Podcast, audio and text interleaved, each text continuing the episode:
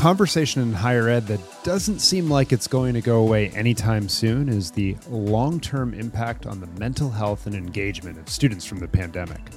You know, Michael, and as we know, this is a generational conversation. Given the students who were in elementary and secondary schools will be in college pipeline for the next decade. And today we're going to talk to a clinical psychologist and author who specializes in the development of teenagers about how to think about everything from admissions to student success to career launches on this episode of Future U.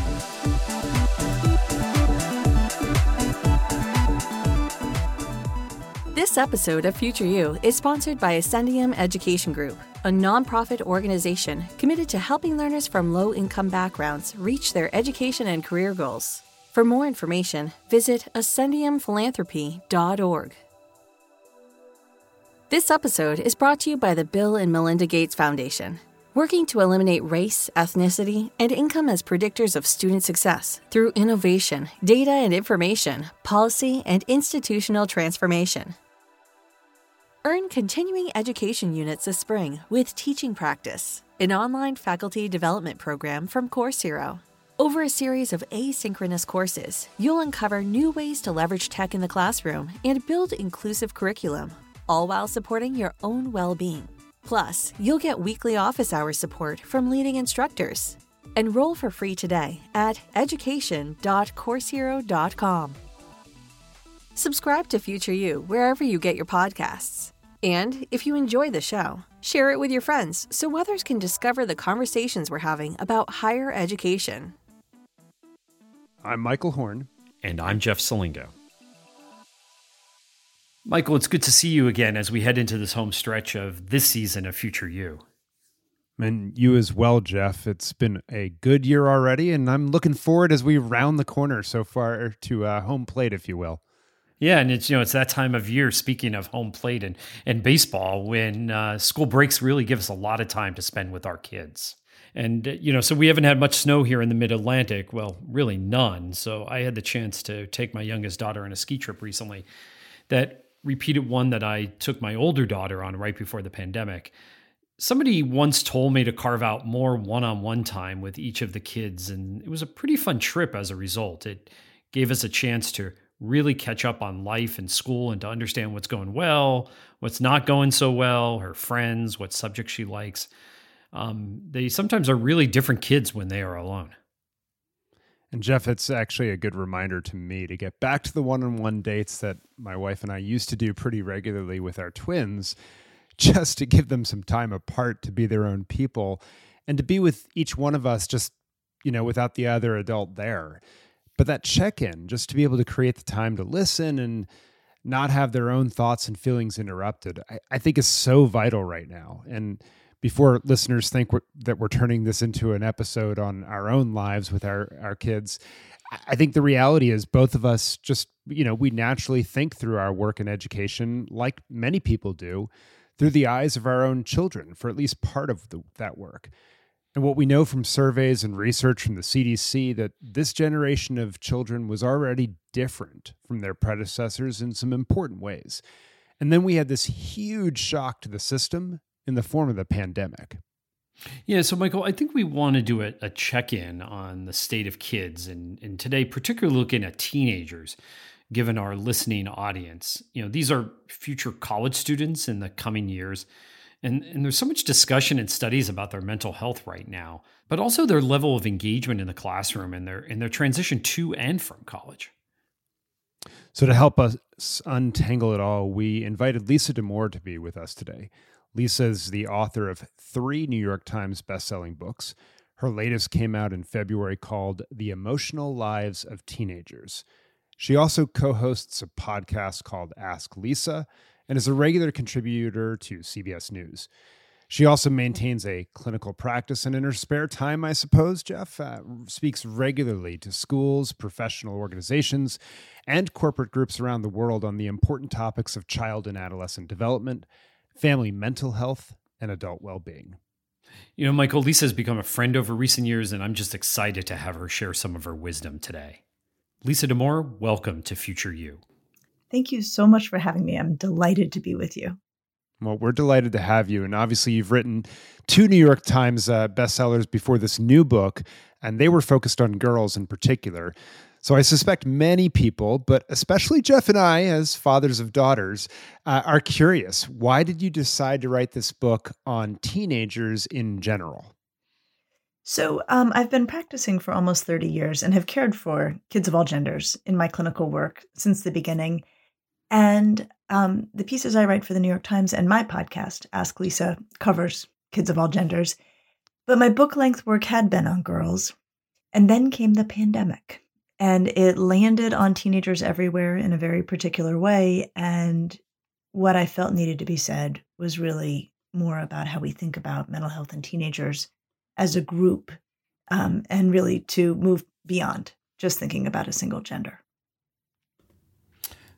But so let me focus on um, girls for a minute because, as Michael said, he and I both have, have girls, and we were drawn to a recent story based on data released by the CDC um, that you obviously saw because I saw you quoted in some of those pieces uh, that found nearly three in five teenage girls felt persistent sadness in 2021, double the rate of boys, and one in three girls seriously considered attempting suicide.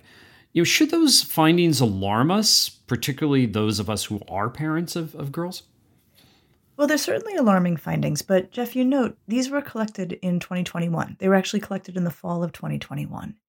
And so when the data came out, I thought, okay, what was I taking care of clinically? What was going on for teenagers when these data were collected?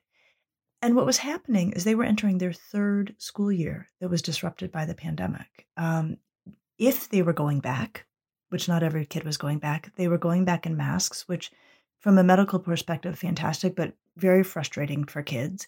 And the other thing, I actually had to go back and look at some old notes to sort of put myself back in that moment. The other thing is that even as things were improving, kids didn't trust it. They were waiting to sort of get excited about their activities and their sports and then to have it ripped away from them again. So it was a really fraught time. These are alarming data, even knowing, though, that it's a fraught time. But I think the question that parents have now is what do those data mean for my kid today? Right? That's really what we want to focus on because that's where we are now, right? And we want to think about where what does this mean now? And so what I would say to parents is you know, kids being upset, teenagers having moods, that has always and everywhere been what it's meant to be a teenager. And our goal as adults who surround kids right now is to do a good job of making a distinction between typical and expectable adolescent ups and downs and a mental health concern. So, right now, what I want parents to be on the lookout for in their daughters and their sons, kids of all genders, is not moodiness. We've always seen that in teenagers. We don't want to see a mood that goes to a concerning place and stays there. Teenagers should have ups and downs, but if they get to a place where their mood is getting in the way of their life, that is grounds for concern. The other thing we don't want to see is what I call costly coping, when kids are managing feelings in ways that give them a relief but come with a price tag. So, kids are using substances, kids tearing at the fabric of relationships, or kids being harmful to themselves. So it's bringing relief, but it's doing harm. So those are the things that I would say to you as dads right now. And I would just say to parents everywhere the data are concerning. We don't know what the snapshot would look like if we took it right this minute, but we do know what we should be on the lookout for.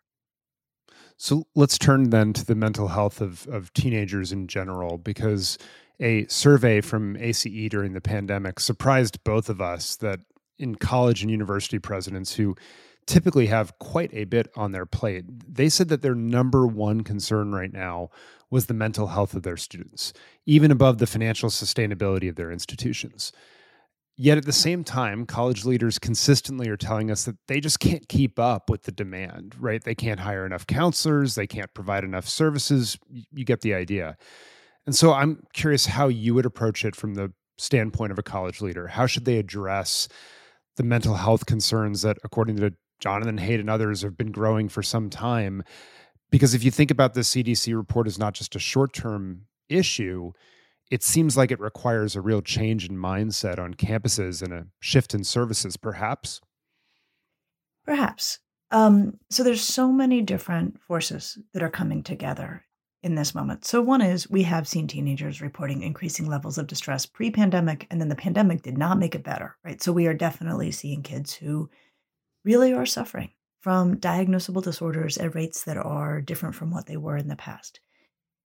I think it really does raise a question about what do schools need to be providing by way of supports for those students if they come to college so that they can do college. I think that's a key question. Another trend that is underneath this, and it's part of why I wrote this book, is that the definition of mental health that circulates in the culture doesn't match very well with the definition that we use as psychologists. And on this one I'll say I think we're right. Like this is this is our department and we and we have a pretty strong sense of it. And what I mean by that is that I feel like I'll just go ahead and blame the wellness industry, but probably it's not the only force.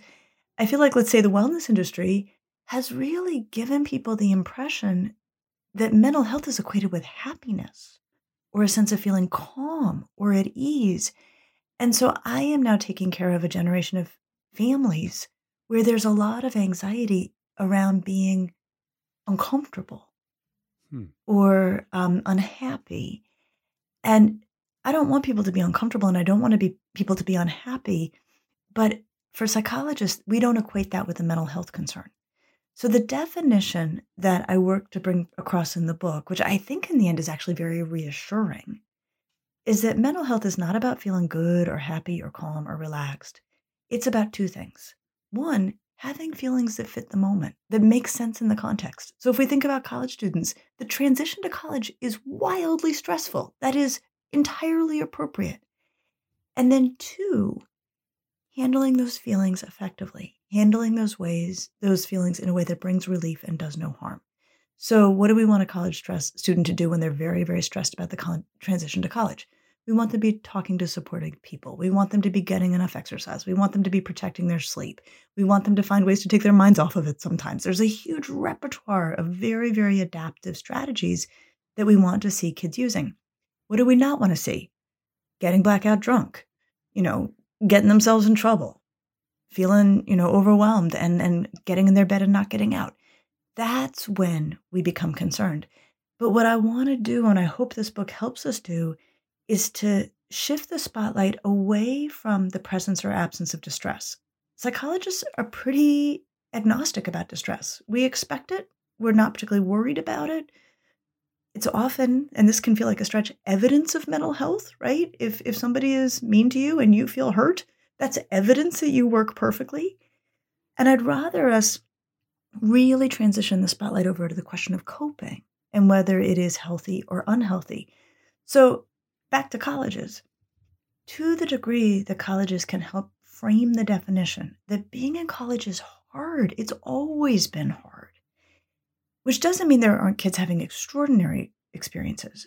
But every kid on campus is going to feel significant ups and downs in the course of being a college student.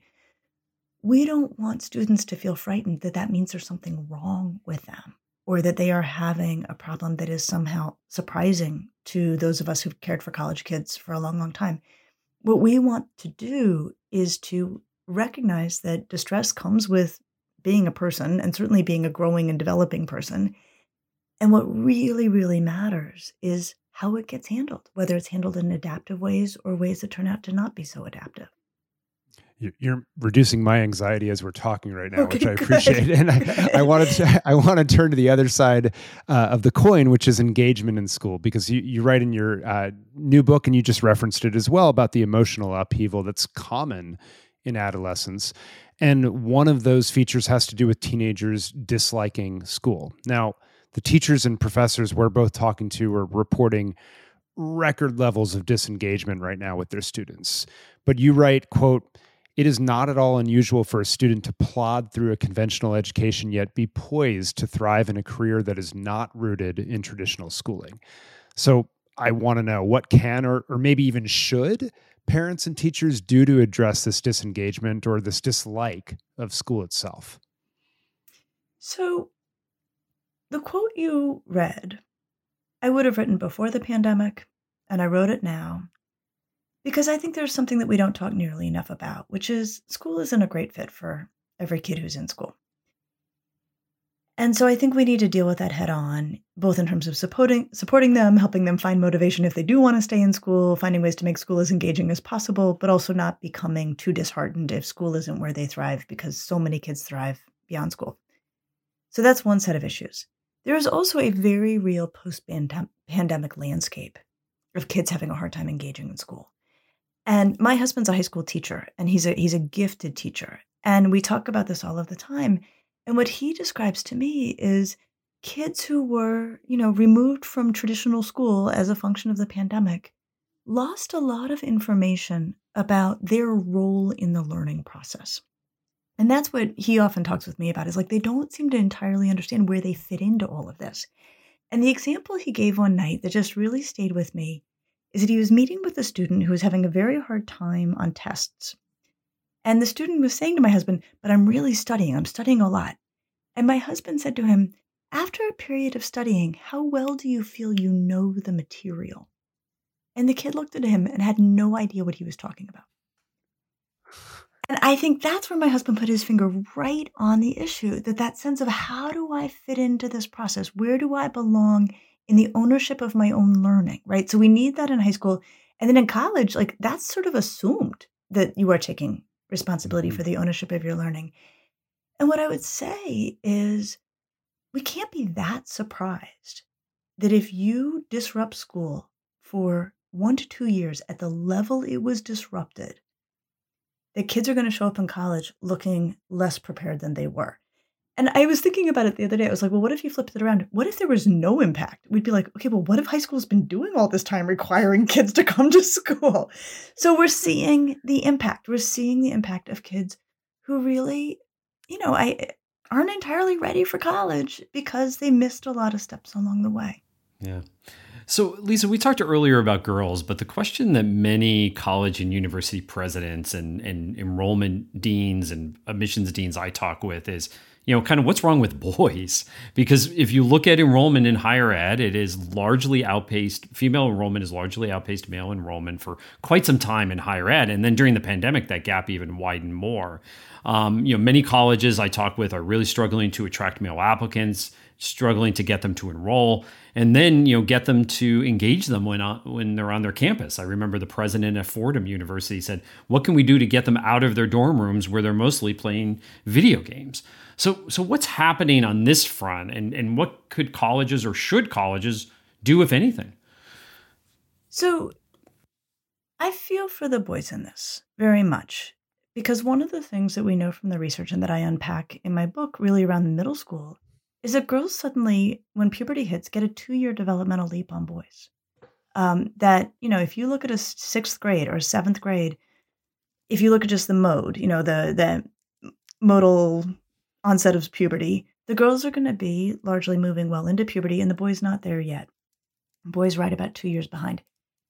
There's all sorts of physiological implications of this, but there's also all sorts of neurological implications that um, girls' brains just become vastly more mature and sophisticated as a function of puberty, two years ahead of when boys' brains do that.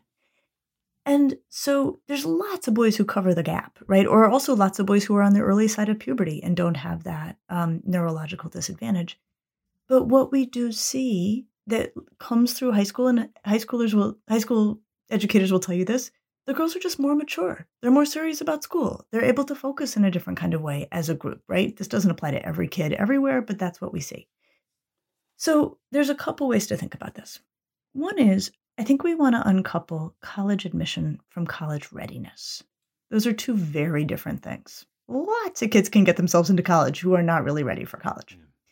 So then we want to evaluate college readiness as a separate phenomenon. What is college readiness?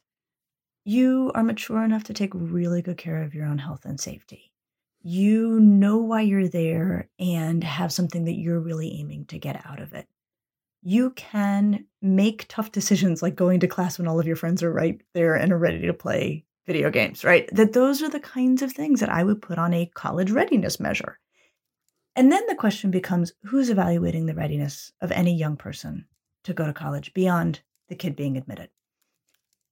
What I think we might ask families is to work more closely with their kids to uncouple admission from going to college. I think it's wonderful when a family's kid gets in and they're like, you know what? We're going to let you get in, but we're going to ask you to take a gap year. Like, we just know you need a little more time to grow to really make the most of college. I also think, especially as we're seeing this heightened unreadiness as a result of the pandemic, colleges probably have to up their programming to help kids understand what college is about and how to engage colleges appropriately. And here's the thing that's really interesting to me there are a lot of colleges that have been doing this for years, and they tend to be colleges that are bringing in non traditional students or colleges that are commuter colleges where they know that part of really breeding the success of the students they have coming in is they're going to need to offer more structure and more orientation to what the expectations and demands are of college. I think that what we're probably hearing more you know, kind of gaps from are the colleges that have never had to do that before. That they were mm-hmm. positioned so that they were taking in students who largely understood the brief and knew how to fulfill it. So, when I talk to professors, they blame so much of what they're seeing in the classroom now on the pandemic. The students who missed academic classes, social time with friends, extracurricular activities. You know, as a result, the professors I talk to say students are falling behind academically and they lack many executive functions in classrooms. You know, I can't tell you about the number of professors saying, you know, they don't know how to work in groups, they don't know how to ask for help, they don't show up for office hours. You know, so just like we're not going back to 2019 and so many other things, we're not going back to 2019 in terms of what we expect from teenagers either. Were, were those expectations always off about what we expected from teenagers back in, you know, 2018, 2019? Was were our expectations just too much for who, where they are in their developmental phase? Um, no and yes. So what I will say is, you know, these are professors who've been at these campuses for a long, long time, and they've seen tons of cohorts of kids come through who could do what was being asked, who understood their role in the learning process and could fulfill their role in the learning process. And then, unsurprisingly, we get this cohort that arrives that did high school in their dining room, as one of my kids did, and unsurprisingly, they're not as prepared as the kids who were going to school as we have traditionally done. So I don't think that the expectations were too high before, but I do think we have to deal with the fact that we have a cohort of kids in college who really missed some important steps in terms of understanding school and how it works. So I think there's that factor. The yes, though, is, and I know this is something you've thought about and worked on, prior to the pandemic, we were just watching this ratcheting, ratcheting, ratcheting, ratcheting up of what we were asking kids in general, like, or, or the asking the most ambitious kids, really. Where, so I just had a daughter go to college this past fall. And I got, you know, we did the application process, saw her through her senior year.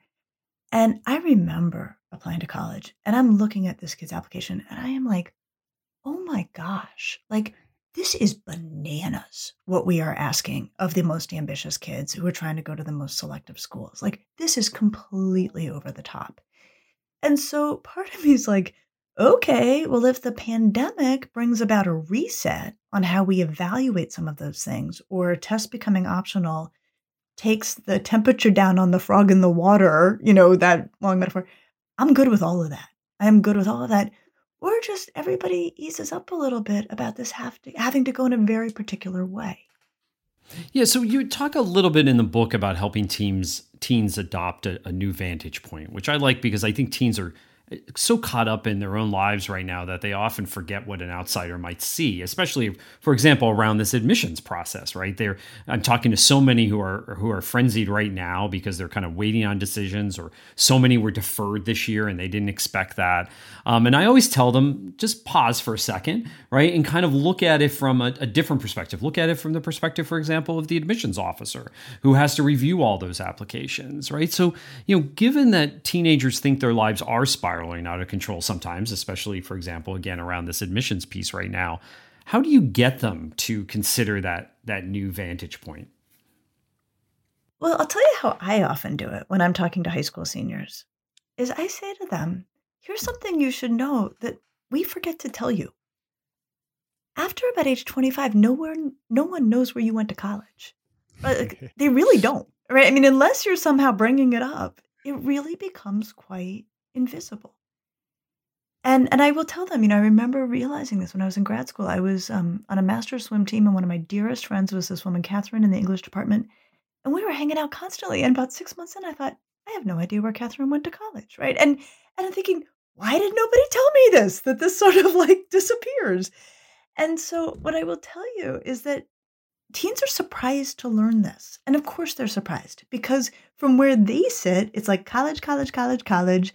And we very much give them the impression that wherever you go is somehow kind of tattooed on you and everyone's going to be able to see it and it's going to determine everything that happens next. So, even that little shift can be useful. And I will say to them so if you get what you want or you don't get what you want, it's actually going to be a chapter that closes pretty cl- fast and then there's going to be a whole lot more chapters. So that's one thing I have found that can help. The other thing I say to high school seniors is look, control the controllables, right? This is such a wild process. There are so many things that are outside of your hands. I want you to feel as good as you can about whatever outcome you get. And part of how you're going to get there is you're going to feel like the things that you could do something about, you did do something about. And and that can, I think, sometimes feel like a bit of a relief know your sphere of influence. So y- your book is is focused on teenagers and adolescents, of course, but given many of our listeners are on college campuses, they're wondering when the emotion spin that you write about you know, does it evolve through college? Does it keep going? Does it ever end? Uh, and in particular, there's another transition we're interested in, uh, which is one that's coming up, which is college graduation. It's a time of big emotions for students, particularly given the economy right now, the hybrid job market, which I think looks different to today's students than their predecessors. Any advice you have for parents or for college leaders in dealing with the big emotions of the class of 2023? Lower expectations. But I would have said that at any point in time, not just around um, the aftermath of the pandemic. I think one of the things that is so hard about being a college student is you really are given the impression like you're being set up for success. And if you do well, you'll do well, right? I mean, that really is very much the messaging.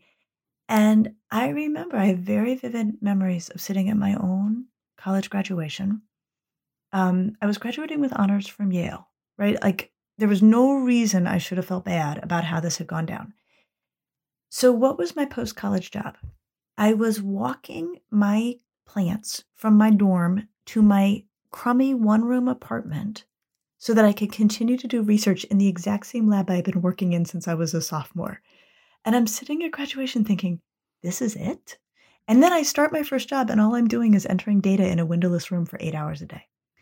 Now, I have become increasingly convinced that mid career thriving is almost always on the back of 10 to 20 years of early career hmm. grunt work.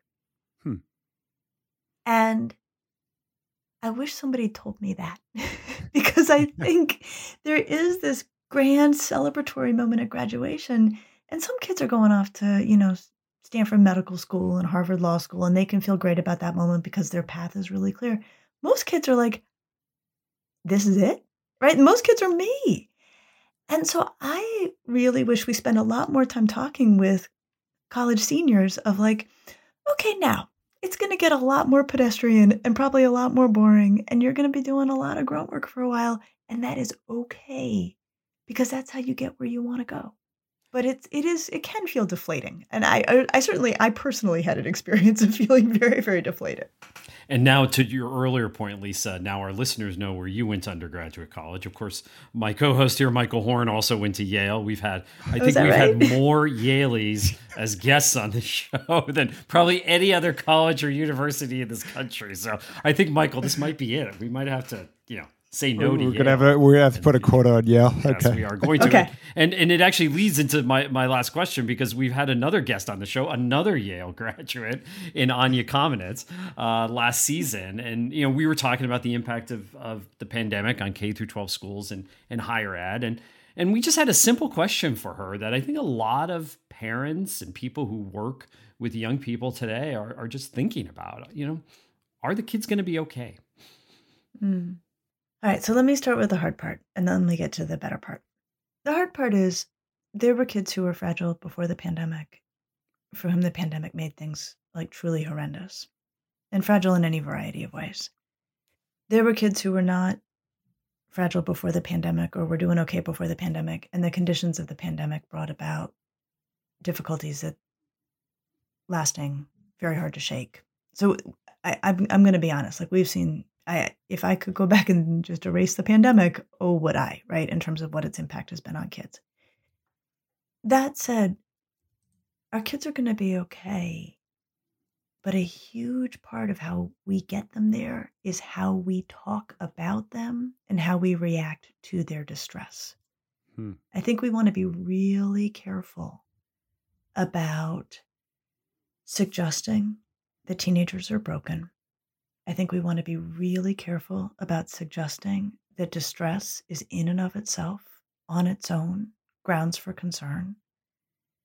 I think we want to go back to what we know about what really, really helps young people thrive. And here's what it is good working relationships with adults, ways to make meaningful contributions. And then I know this sounds so small and basic getting good sleep, adequate physical activity, s- solid nutrition. Those things go so far and part of how we make those things happen is that the adults who surround young people keep their eye on those balls and then also make sure that when teenagers come our way with distress, we greet them as a steady presence. We don't overreact. We don't jump into action, which usually for them affirms that it is even worse than they thought it was. That as much as we can be forward looking and hopeful for adolescents, that sends a very strong message to teenagers about our belief in their ability to get through hard things, to grow and learn in the context of difficulty. Now, this isn't going to be every kid, and we're going to see kids who absolutely deserve specialized care and additional care. But we want to be really mindful that how kids come out of this will in part hinge on how we get them through it. And the thing I'll say more than anything else we do have an adolescent mental health crisis.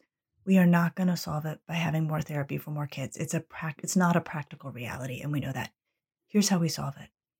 By strengthening the relationships between teenagers and the adults in their immediate environment. That's how we're going to do it. And that's something, by the way, that given the focus of this podcast, that I think colleges and universities can do a lot more of um, in terms of helping students find that that those relationships, whether they are professors, coaches, uh, mentors, and, and, other adults on, on college campuses. Lisa, this has just been absolutely uh, terrific um, and, and, a great way to end on a, on, a positive note and really keep us hopeful uh, for what's next. So thank you so much for for joining us today. Thank you for having me. And we'll be right back on Future U.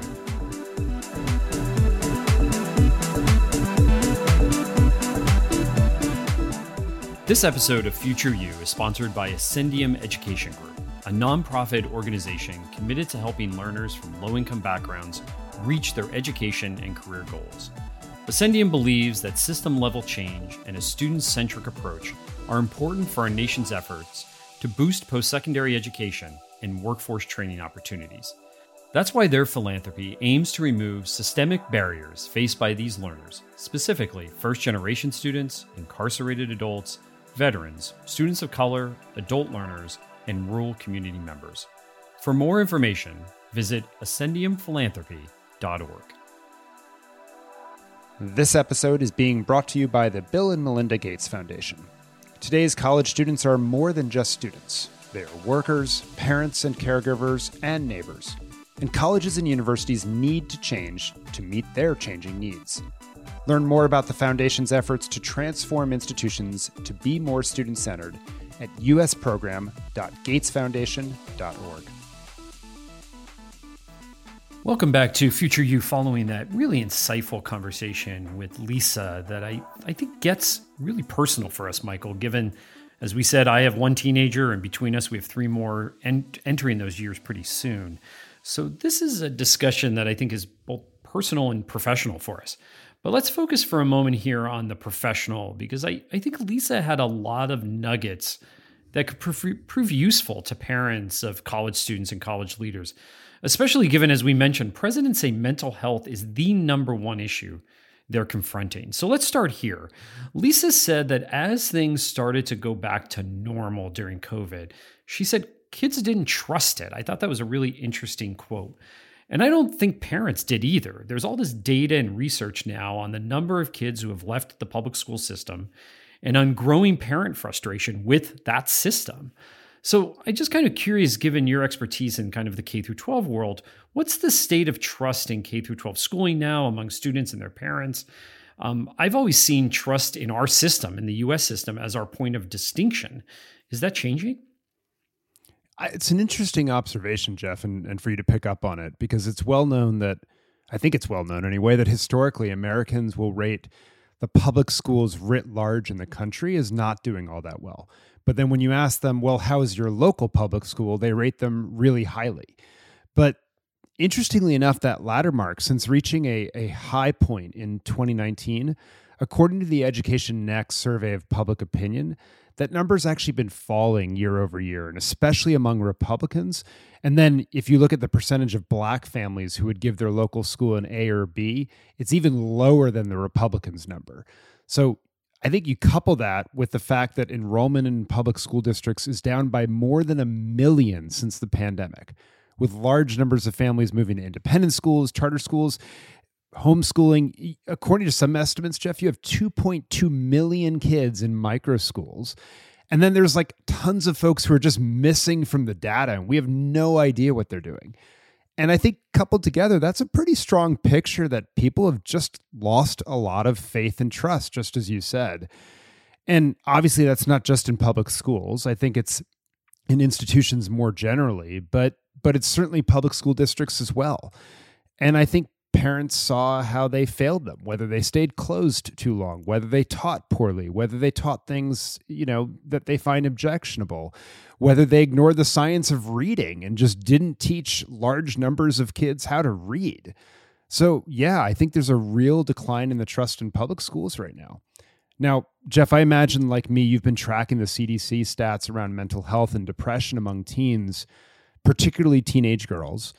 And it appears, again, particularly teenage girls who are actually liberals, by the way, and eh, that Jonathan Haidt, you know, has been doing some really interesting research around all these questions, and he's been centering on the impact of social media on them. And it's Jonathan, along with uh, Jean Twenge, who are saying, yeah, COVID accelerated some of these trends, but actually the trends have been there since teens started going on social media. Now, against that backdrop, Jeff, Lisa mentioned that the transition to college is tough and that the wellness industry, as she said, is, quote, really given people the impression that mental health is equated with happiness. I found that quote so interesting, Jeff, because I think it sort of calls into question a bunch of assumptions around a lot of these self reports, anyway, around mental health challenges. But I guess here's the other question a lot of that is tied into people's conceptions of what success looks like. And so, is it the case that maybe we've created some of these challenges by having, you know, overly high expectations of colleges around this idea of student success? It's interesting, Michael, because we seem to have moved from the kind of paper chase mentality of college, which of course was about law school, but it had that famous line that people repeat all the time. You know, you you know, telling the professor, telling the students, look to your left, look to your right. You know, one of you won't be here next year, and that was, of course, a very institutionally focused idea of higher education in terms of kind of weeding students out. And then we moved to the student success movement of the last two decades and what's not clear to me is what success really is for institutions. It's obviously around retention, but I always wonder how much is good enough. So the pendulum has really swung. And that's not to say that a student centered model is bad, but I think we really need to have a better sense of KPIs as an industry.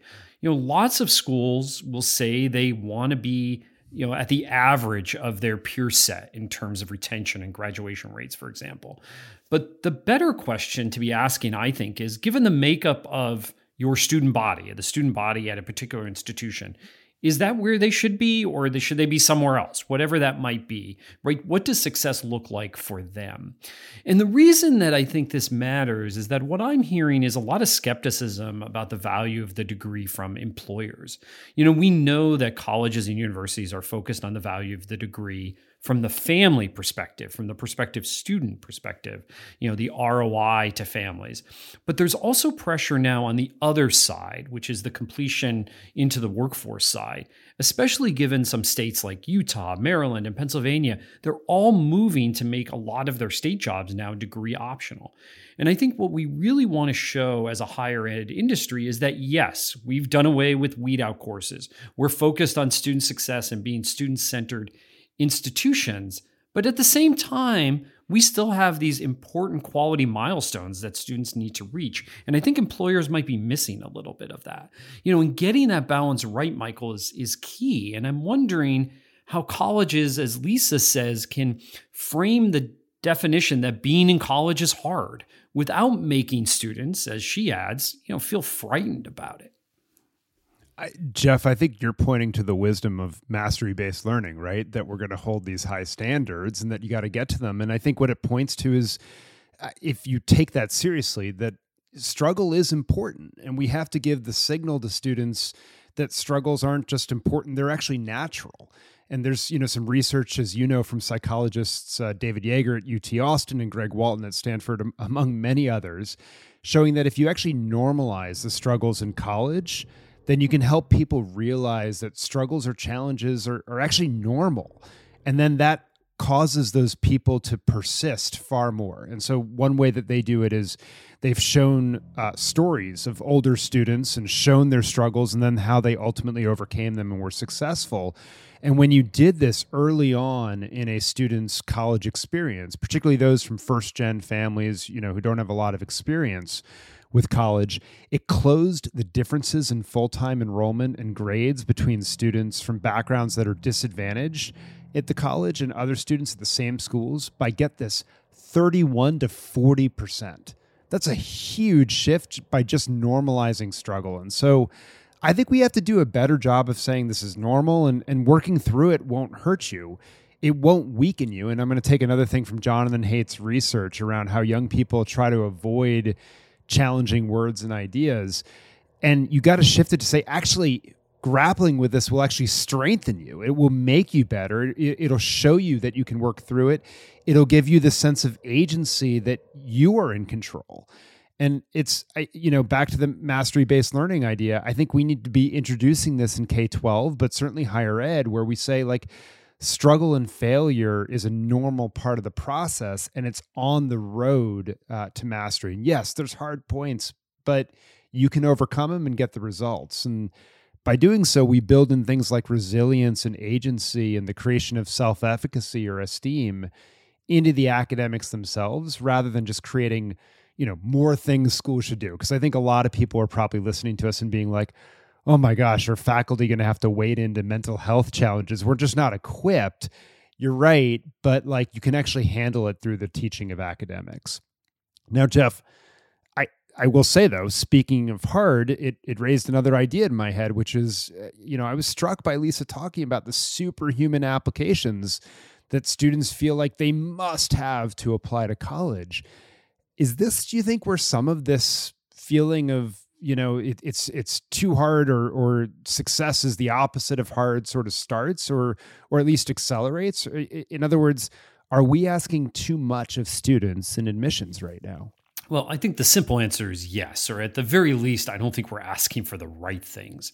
You know, especially as applications have increased 30% in the last three years. And I was just looking at these numbers from the Common App, right? So that's the Common App number 30% in the last three years.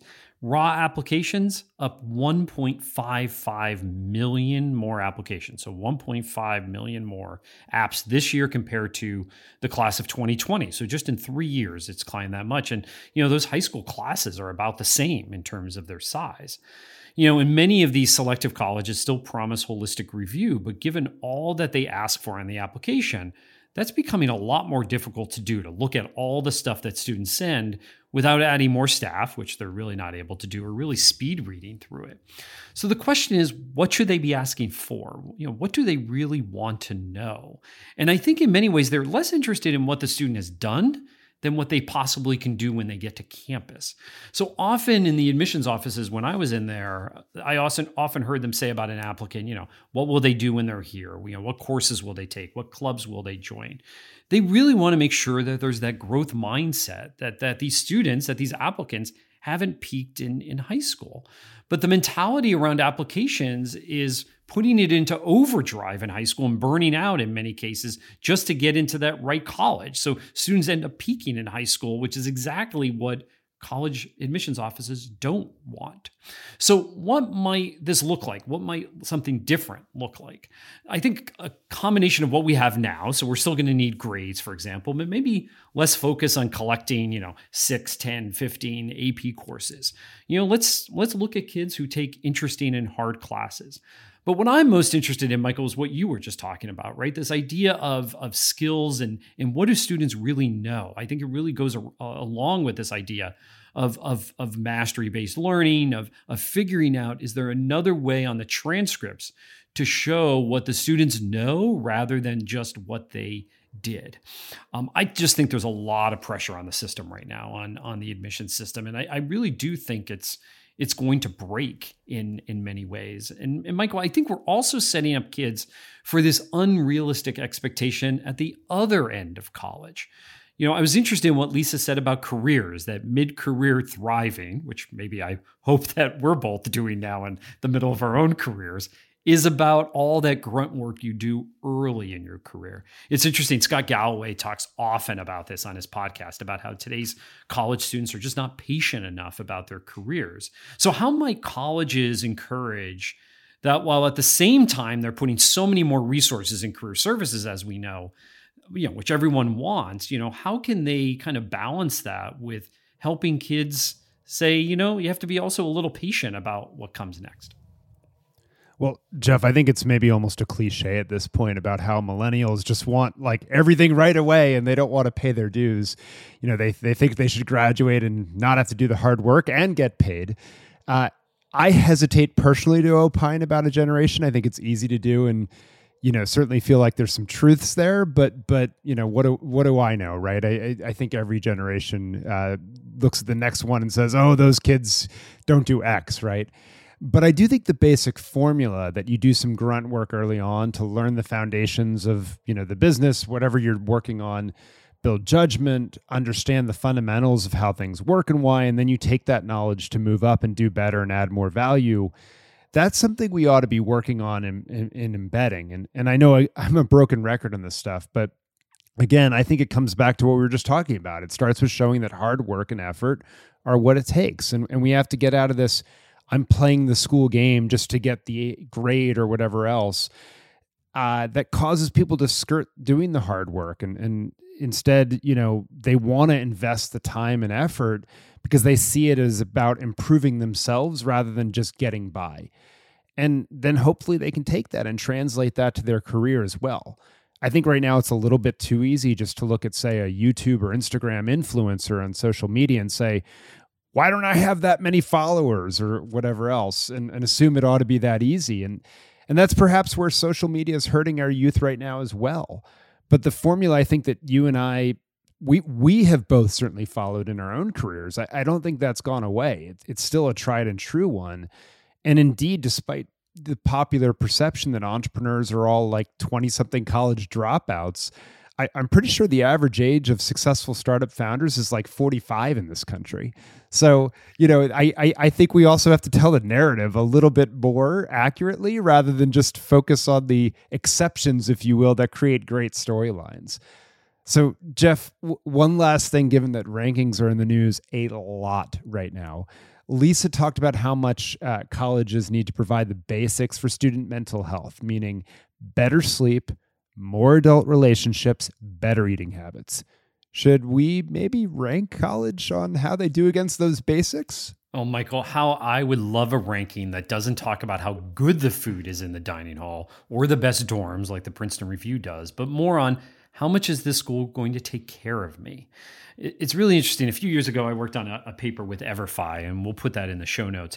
And there was one finding I won't forget because Everfi provides these courses to students, such as alcohol prevention training, for example. So they have millions of students on their platform as a result. So they're able to survey them and ask them these questions. And they asked them what was most important when deciding which college to attend.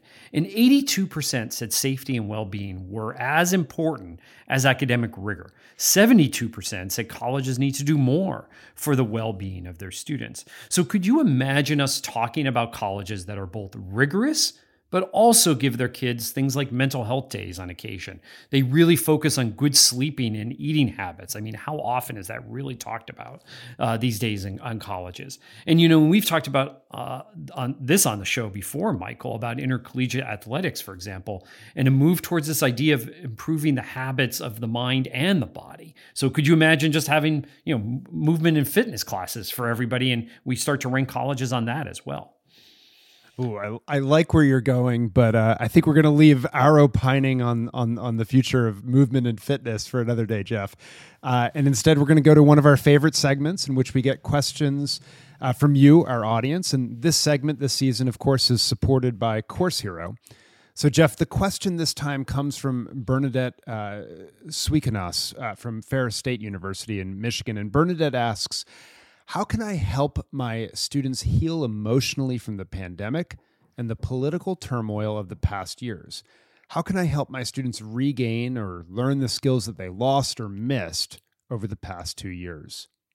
So that's a great question from Bernadette. I've been back on the road a lot, probably too much this academic year at both high schools, talking about admissions and on college campuses talking about innovation in higher ed. And I always love the chance to really interact with students. And I think there are a few things that they seem to be looking for in my conversations with them. One is a, uh, is a role in education, right? They don't want to just be recipients of information.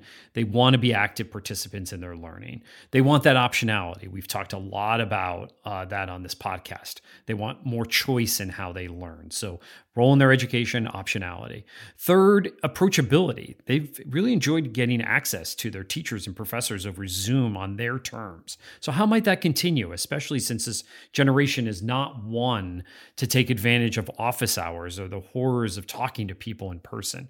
They want variety. You know, students want a variety of approaches to teaching and learning with an emphasis on interactive activities and hands-on learning. And finally, they want to know why does it all matter? How can I connect it to me and what I want to do? You know, in other words, how can I translate and transfer the learning uh, from the classroom to what I'm doing outside of it? Jeff, that's a great place, I think, to leave it and sum up the show. So, first, a thank you to Bernadette for the question brought to you by Course Hero, and then a big thank you to Lisa Damour, of course, for just a terrific and enlightening conversation that, frankly, has me feeling a lot better, Jeff, about the future on these uh, fronts. And a thank you to all of you, our listeners on Future U. Until next time.